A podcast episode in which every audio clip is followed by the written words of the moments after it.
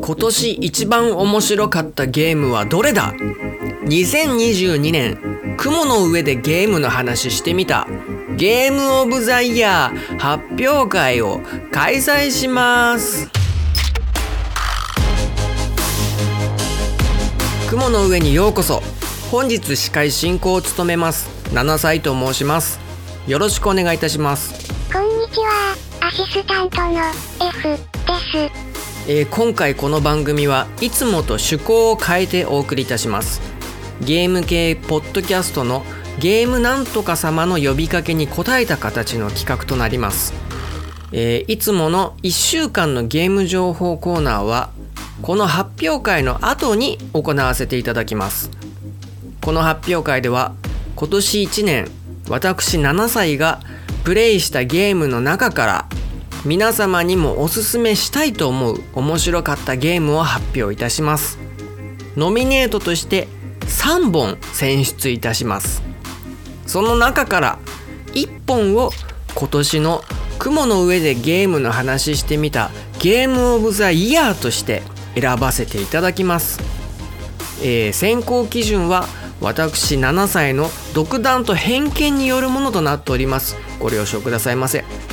えーよろしくお願いいたしますよろしくお願いいたします。まずノミネート作品発表の前にアシスタント F ちゃんよりご案内がございますはい。本日、記念すべき、ゲームオブザイヤーにお立ち会いの皆様に、歓迎の意味を込めて、シャンパンをご用意いたしました。どうぞ。えー私も一緒に飲ませていただきます。乾杯。うん。さすが。さすがですね。えー深みがあって美味しいですね。えーそれではですね、えー皆様もシャンパンを飲みながらリラックスしてお楽しみください、えーそれでは参りますまずはノミネート3作品発表いたします。え1作目の発表です。1作目は、ファイナルファンタジー、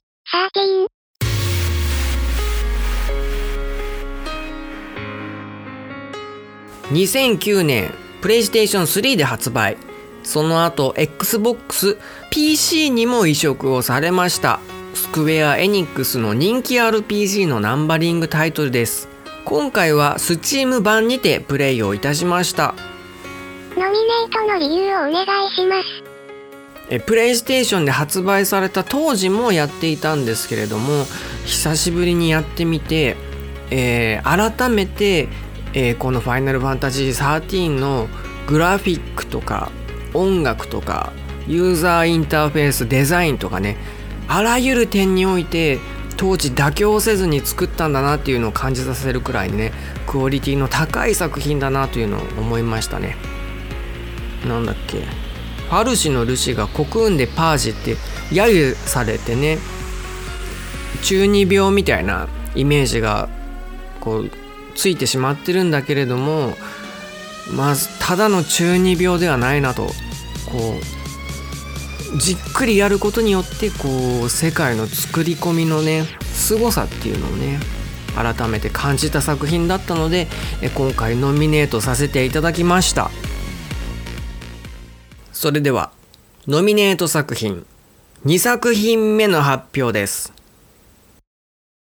スペースチャンネル 5VR、あらかたダンシングショー。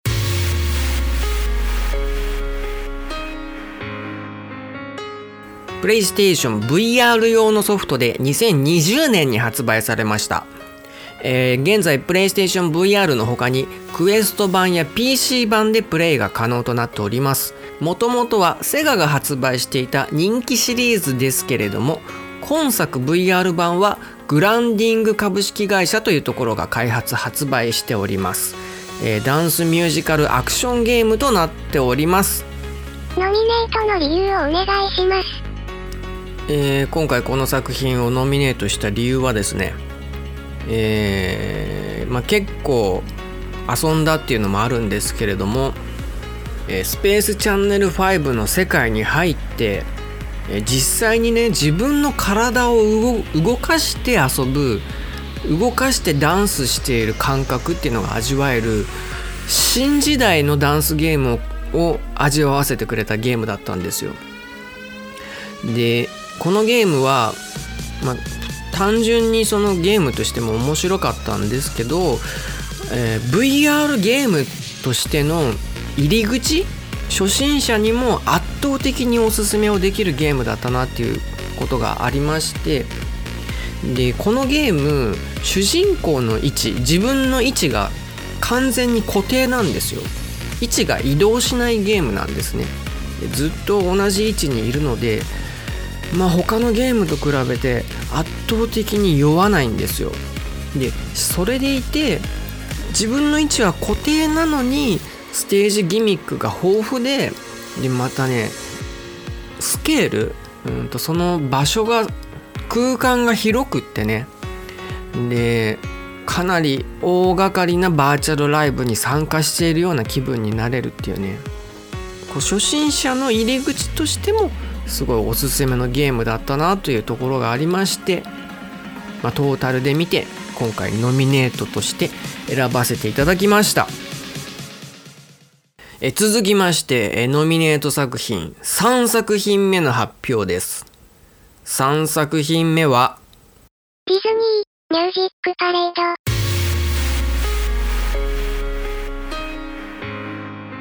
えこちらのゲームは2021年の1月にサービスをスタートした対等のスマホ向けの音楽ゲームです。同じメーカー対等の音楽ゲームグルーブコースターっていうゲームのディズニーバージョンとなってるゲームです、えー、ナイトパレードをイメージした光り輝くステージで、えー、数々のディズニーソングをプレイできる音楽ゲームとなっております。ノミネートの理由をお願いします。えノミネートの理由はですねこのゲームはとにかく触り心地がいいゲームです。と思いました。えゲーム本編だけじゃなくってメニュー画面とかねえイベント季節によって、まあ、スマホでよくあるイベントがあるんですけれども、まあ、イベントのミニゲームとかもう全てにおいて、え効果音 SE とかねグラフィックがねよくこだわってるなっていうのが伝わってきまして触り心地ボタンを押した時のねこ心地よさが異常によくって個人的には UI の鬼と呼んでいました心の中で。で、えー、その他ですね、えー、グラフィックが細かいところまで本当に素晴らしくってですね、えー、その全部がディズニーブランドを保ってるどころかディズニーブランドのイメージを高めるっていうくらいね素晴らしい出来だったんじゃないかなと思いましたなんですけれどもこのゲームは残念ながらサービス終了がすでに発表されておりまして来年の1月10日14時に終了するということがアナウンスされておりますで終了後はですねオフラインでのプレイもできなくなるということでもう遊べなくなってしまうということなんですよね。えーと、自分がですねそうだったように、え課金をしなくても、え十分に遊べるデザインになってたんですよ。なので大きな収益にはつながらなかったのかなとも思ったんですけれども、まあ、すごくねたま、うん、がっつりというガチ勢ではなかったのでエンジョイ勢でねたまにしか遊ばないようなスタンスだったんですけれども、まあ、すごく楽しませてもらったので感謝の意味も込めて今回ノミネート作品に選ばせていただきました。はいということでノミネート作品は以上となります。今年やったゲームを振り返った時にですねこの作3作品以外にもどのゲームも面白かったんですよ。今年やったゲームは。なのでねえー、なかなか絞るのは難しかったんですけれどもまあこの機会にご紹介できたらいいなっていう気持ちがね強い3作品をですね、え、今回は選ばせていただきました、まあ、そんな3作品のノミネートの中から今年のマイゲームオブザイヤーを発表させていただきます。それでは発表します。2022年。雲の上でゲームの話してみた。ゲームオブザイヤーの作品は。スペースチャンネル 5VR あらかたダンシングショーです。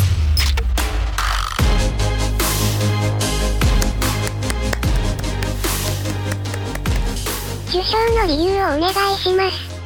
えーまあ今回ゲームオブザイヤーを選ぶにあたって今年やってきたゲームをいろいろ振り返ってきたんですけれども、まあ、振り返って改めてこのスペースチャンネル 5VR って何だったんだろうっていう考えた時にですねこのゲームってシリーズスペースチャンネル5シリーズをやってきた人たちにとってすごいね特別な体験だったんじゃないかなって思ったんですよ。えこのゲームの2作目スペースチャンネル5パート2にえマイケル・ジャクソンが出演しているんですけれども2002年時点パート2の時点では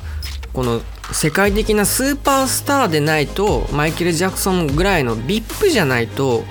こうできなかったことスペースチャンネル5の中に入るっていうねことがこのね VR シリーズで新作を作ってくれたことによって、えーこう VR 持ってる人なら誰でもできるようになったっていうのがねすごいことだなと思ったんですよ。当時からしたらもう SF 夢のような未来にこう今今の時代2022年こう未来に生きてることができるんだなって今今未来なんだなっていうのがねこう改めて振り返った時にすごい時代に今生きれてるんだなっていうのをね感じることができて、えーこの時代にスペースチャンネル5っていうゲームを VR で復活させてくれたスタッフにね、えー感謝の気持ちが湧きました。えこういった気持ちが味わえたのも、えこのスペースチャンネルシリーズがね長い歴史を持ってて持ってたからこその特別な体験だったなと思い、えー今年のマイゲームオブザイヤーに選ばせていただきました。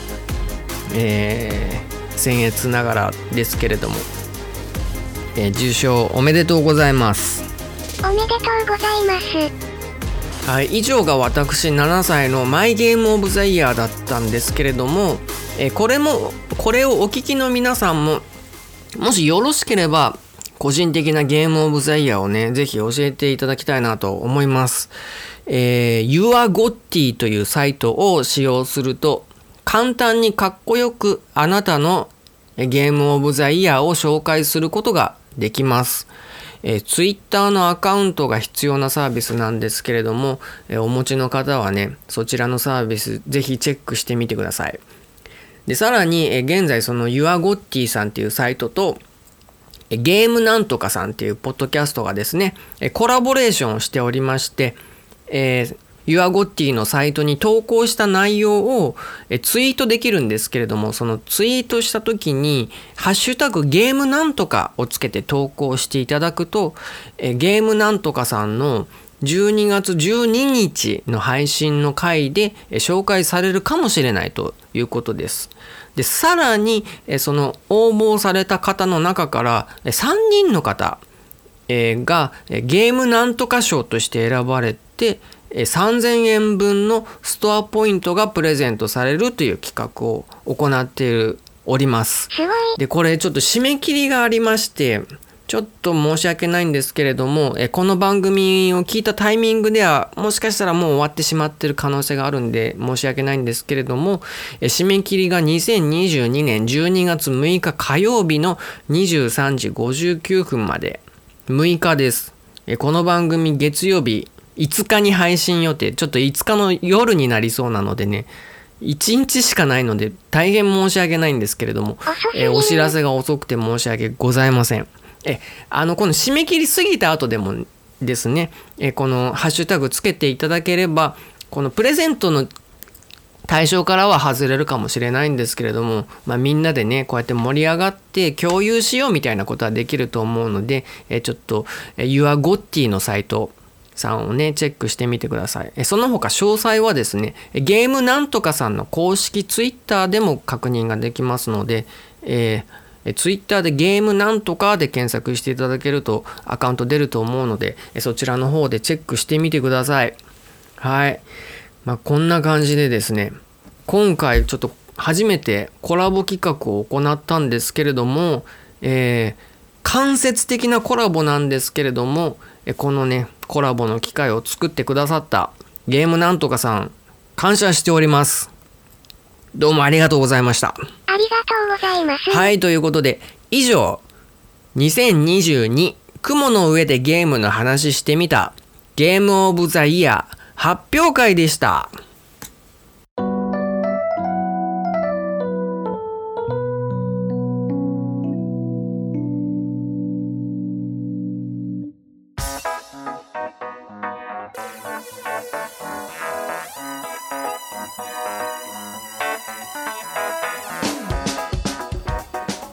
なるセブンというタイトルでえー、1週間のゲーム情報の中から気になったゲーム情報を7つピックアップしてお話しいたします、えー、今週は2022年11月27日日曜日から12月3日土曜日までのゲームニュースの中から7個選びました。それでは早速参りましょう、えー、1個目のニュースお願いいたします。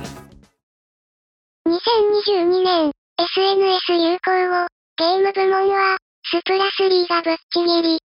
えー、e ガーディアンっていう会社が11月28日に発表した SNS 流行語大賞というのがあるんですけれどもこの大賞はですねツイッターのつぶやきの回数調査に基づいたランキングだそうでしてゲーム部門ではスプラトゥーン3が2位以下に大差をつけて圧倒的1位を取ったということですね。えー、約2900万件だそうですね。えー、で2位のエルデンリングが約620万件ということで、えー、1位と2位の差は4倍以上と、まあ、ぶっちぎりですね。えー、この、えー、記事にはですね、えー、その数値をグラフにしたものも載ってたんですけれどもまあ2位以下と1位でねえー、もうままあ大差がついてるのがはっきりと見えましね。スプラトゥーン3圧勝でしたね、えー、ちなみにベスト5までの順位は、えー、1位スプラトゥーン32位がエルデンリング3位が遊戯王マスターデュエル4位がモンスターハンターライズサンブレイク5位がポケットモンスタースカーレットバイオレットだそうですね。うん。はいじゃあ次のニュース2個目のニュースをお願いいたします。最新クレーンゲーム、クレナ3、稼働開始。はい、えバンダイナムコのクレーンゲーム機、クレナシリーズの最新作、クレナ3が11月22日より稼働を開始したそうです。えクレナシリーズっていうのはえ景品落とし口の大きさや形状を自由に変えられるフリーホール機能っていうのを搭載したクレーンゲーム機シリーズのことらしいですね。え今回の最新作「クレナー3」ではえフルカラー LED 照明で季節や景品に合わせて光の演出ができる新機能などが搭載されているということらしいです。うん、でこのニュースで、えー、初めて知ったんですけれども、え今年の2022年の3月に法律の改定があったらしくて、えー、クレーンゲームの景品の上限価格が800円から1000円になったそうです。えー、ちょっとびっくりしたんですけどそもそも法律でそのクレーンゲームの景品の上限価格が設定されてるっていうことも知らなくてねびっくりしましたね。えー、今までクレーンゲームで取ったことあるもの全ての景品は800円以下だったのかもしれないっていうことですね。うん。はい。じゃあ次のニュース。3個目のニュースをお願いいたします。日本とサウジアラビアゲーム産業で提携。11月の25日に日本オンラインゲーム協会通称ジョガとサウジアラビア e スポーツ連盟が日本とサウジアラビアのゲーム産業における提携についての基本合意書 MOU の調印式を行ったそうです。なんだ MOU って何ですかね？え具体的な方針は現段階では定まっていないということらしくってえ近い将来追ってアナウンスされる予定だそうですね。あこの調印式に参加したのがサウジアラビアのフェサール王子っていう方らしくってですね。このフェサール王子っていう方がですね、えー、日本とあとエンタメゲーム。でゲームは特にコンソールゲームが好きっていうことで有名らしくってですね。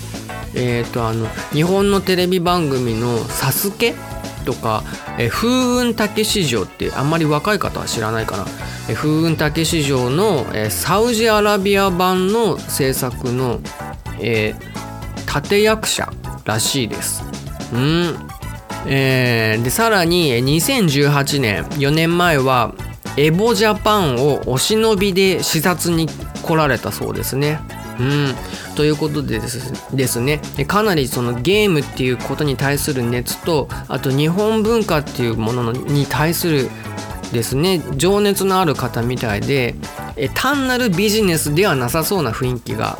あるなというのを感じましたね。でさらにこの記事に載ってたんですけれども、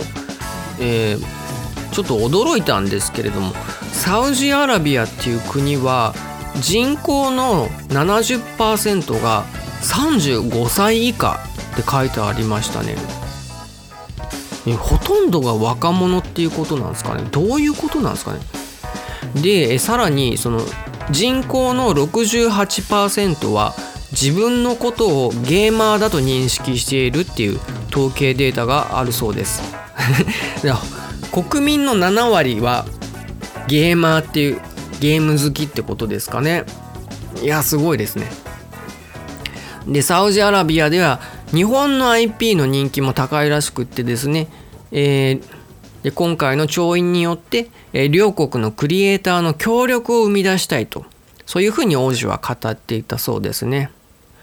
でさらにサウジアラビアでは国家戦略の一環として包括的なゲーム産業をどう構築するかっていう検討をしているらしくてですね。えちょっとサウジアラビアのゲーム熱いなと思いましてね。今後ゲーム関連でサウジアラビアちょっと注目かもしれないななんて思いました。はいでは次。4個目のニュースをお願いいたします。プログラマ向けパズルゲーム。インタープレイヤー配信中。はい、こちらはですね、プログラマー向けに作られたパズルゲーム、インタープレイヤーというゲームがですね、Steam で配信開始されました。はい、このゲームはですね、プログラムを直接入力するのではなく、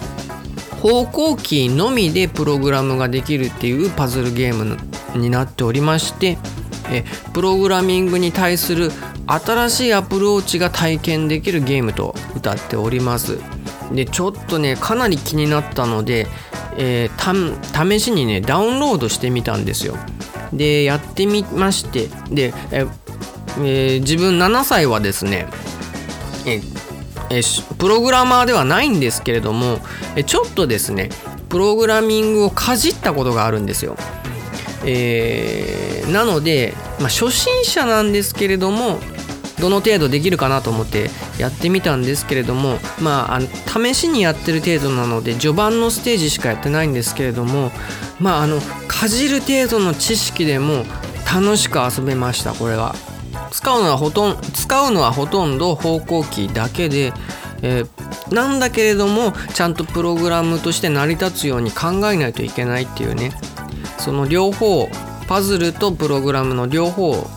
に対して頭を使わないといけないゲームで、うん、なかなか面白い試みだなと思いました。でちなみにこのゲームに使われているのはこのゲーム専用に特化した専用言語を作っているらしいですね。すごいですね。えー、このゲームですね価格も安くてですね350円となっておりますのでね、えー、ちょっと試してみたいな程度の、えー、好奇心でも試す価値があると思うので、え興味のある方はぜひチェックしてみてください、えインタープレイヤーというゲームです。はいでは次、え5個目のニュースをお願いいたします。オープンワールド奇世界ゲームインフィニティ2期発表。はい、奇世界ゲームの2期シリーズ。これが10周年記念のプロジェクトとして新作インフィニティ2期というゲームの制作を発表いたしました。えー、このインフィニティ2期は、えー、広大なファンタジー世界を舞台にしたオープンワールド着せ替えアドベンチャーゲームだそうでして、えー、プレイステーションそれから PC それからスマホで配信予定だそうです。で発表と同時にですね、えー、ティザー PV えプロモーションビデオも公開されたんですけれども、えこの2期シリーズっていうののものもインフィニティ2期っていうものも知らないで、えたまたまですね、えプレイステーションチャンネルを YouTube でフォローしてたのでこの PV 見かけて気になって再生して、えびっくりしたんですよ。あのとてもあの着せ替えゲームとは思わなかったですね最初は。普通にすごい綺麗なグラフィックでえー、女の子がですねファンタスファンタジーワールドみたいなところを、えー、次々渡り歩いていくプロモーションビデオが流れるんですけれども、えー、このゲームがオープンワールドの着せ替えゲームだっていうのをね、えその後々してびっくりしましたね。えオープンワールドと着せ替えゲームをこう組み合わせるっていうのがね、えかなり挑戦的なゲームなんじゃないかなと思いましてですね、えー、この2期シリーズのファンではないんですけれども、まあ、どんな仕上がりになるのかなというのは気になるなと思いました。はいでは次6個目のニュースをお願いいたします。モンハンライズプラットフォーム拡大。えー、現在スイッチとあとスチームで販売されているモンスターハンターライズなんですけれども来年2023年の1月20日からえー、Xbox シリーズ X シリーズ S Xbox One、えー、PlayStation 5 PlayStation 4そして Windows 10 Windows 11で発売が決定したそうですね。プラットフォームが拡大すると。でさらにびっくりするのが XBOX に関してゲームパスに対応すると。いうことでしてこのゲームパスでプレイできるのがその XBOX 版が発売する 1, 1月20日の同日からプレイ可能ということでこれゲームパス入ってる人はかなりお得ですよね。今回新しくその発売されるものに関しては 4K とかあと高フレームレートっていうものに対応しているらしくってえーと、スイッチ版よりも精細なグラフィックでおそらくプレイが可能ではないかと思います、まあ、パソコンでやる方はねそのパソコンの環境によるでしょうけどね。はいでは次。7個目のニュースをお願いいたします。2022年プレイステーショングランドアワード原神とエルデンリングが受賞。2022年の12月2日にですね、 PlayStation Partner Awards 2022 Japan Asia 表彰式というのが開催されました。こちらの式ではですね、日本アジア地域で開発された PlayStation 5および PlayStation 4のソフトのうちで2021年10月から今年の2022年9月までの期間で全世界売上が上位のものが表彰された式です。でそれで、最上位クラス売上最上位クラスのグランドアワードっていうのに選出されたのが「え原神」と「エルデンリング」の2作品だったそうですね。えおめでとうございます。でその表彰式の中で、えー、エルデンリングのディレクターのフロムソフトウェアの宮崎さんがインタビューに答えてて個人的に印象に残ったのがあったのでご紹介するんですけれども、え宮崎さんはですねえー、ユーザーの声を直接見ないように注意しているとおっしゃっておりまして、えー、なぜかというと、えー、ユーザーの声を全て聞くことができないので、えたまたま聞いた声が、え強く残ってしまってその声が調整や方針に影響が出るのが怖いということをおっしゃっておりましたね。うんまあ、多くの方に遊ばれるゲームならではの意見ですかね。全部のことは聞けないのでね、まあ、だったらいっそ全部聞かないみたいなことですかね。まあちょっとねこの番組ではですね、えー、現段階ではですね簡単に全てのリスナーさんの声を聞くことができますのでどうぞご遠慮なくご意見をお寄せください。全ての声を私は聞くことが物理的にできる状態です現段階では。え今週はですねその他にえ Google プレイベストオブ2022っていう賞でえベストゲームという賞とユーザー投票っていう賞でヘブン・バーンズ・レッドっていうゲームが2冠を取ったそうです。その他にその他のニュースとしてイルミナティカードっていうカードゲームのデジタル版が Steam で発売決定というニュースとかあとソニーが小型の全身モーショントラッカーのモコピっていうのを発表したっていうニュースがありました。ということですね。そのソニーのモコピはですね今のところスマホとの連携が発表されてるんですけれどもね、将来的に PlayStation 5とね、連携が来たら楽しそうだななんて個人的には思いました。はい、そんな感じで、え以上、気になるセブンでした。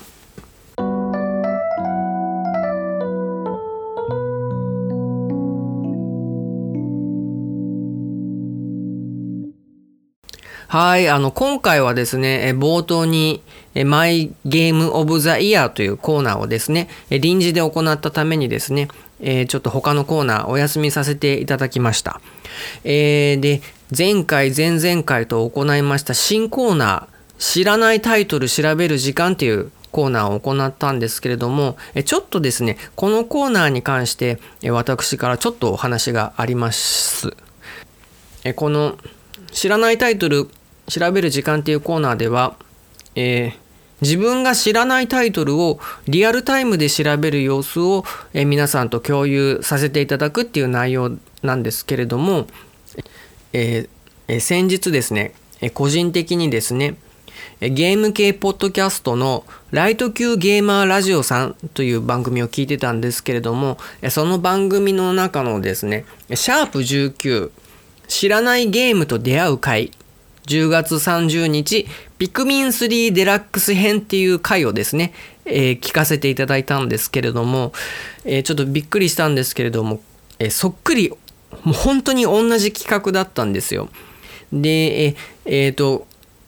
ライト級ゲーマーラジオさんの方が、え私の番組よりも先、1ヶ月先に、配信をされておりまして、え僕の番組、えこちらのコーナーの方が後です。ライト級ゲーマーラジオさんの方でもえ僕の番組と同じようにただ調べるだけじゃなくって調べる先がですねえそのゲームの公式サイトっていうとっていうところまでね細かいところまであまりにも似ていたので、えー、ちょっと個人的に不安になってしまいましてえもし万が一ライト級ゲーマーラジオの、えー、パーソナリティの武雄さんが、えー、私の番組のそのコーナーを聞いていたとしたら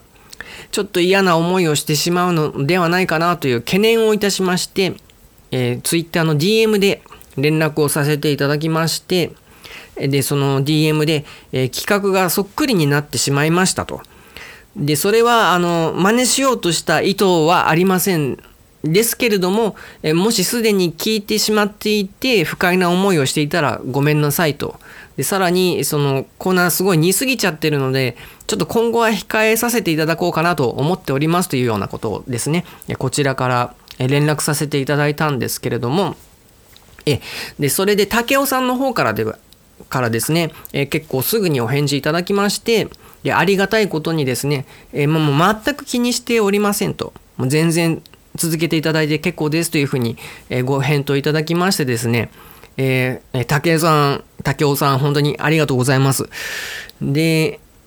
えー、今回のこの企画がそっくりな件について、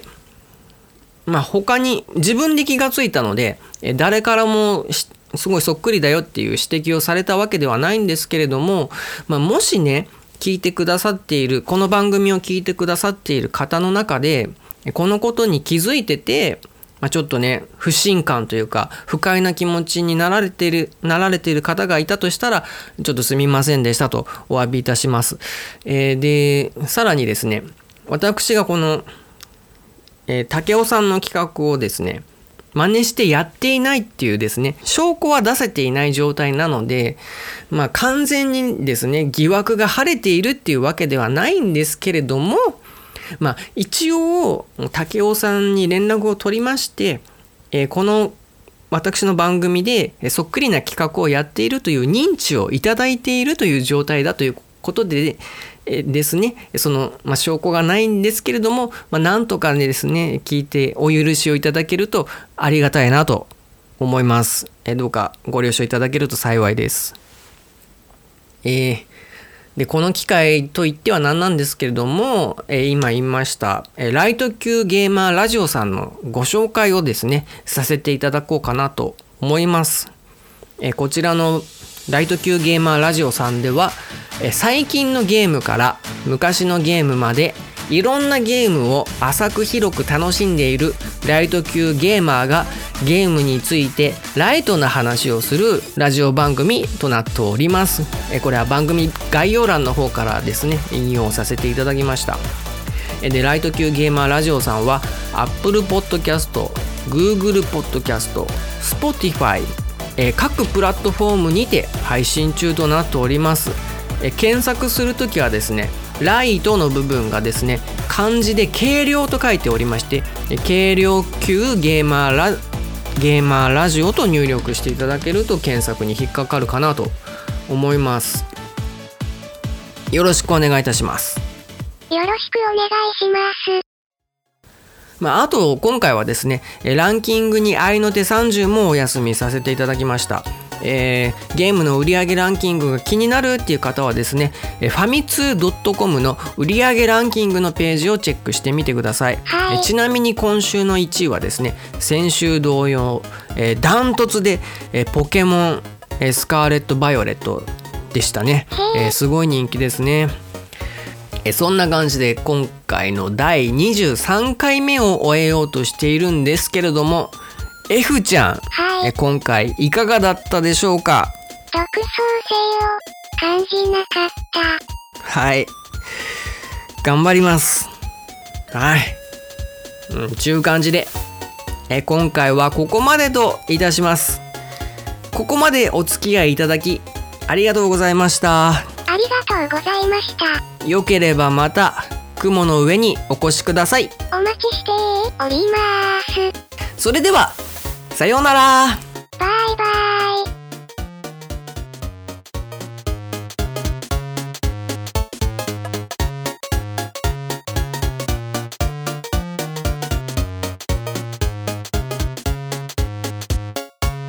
ポッドキャストやりたいと思い立ったら、ポッドキャスト制作指南所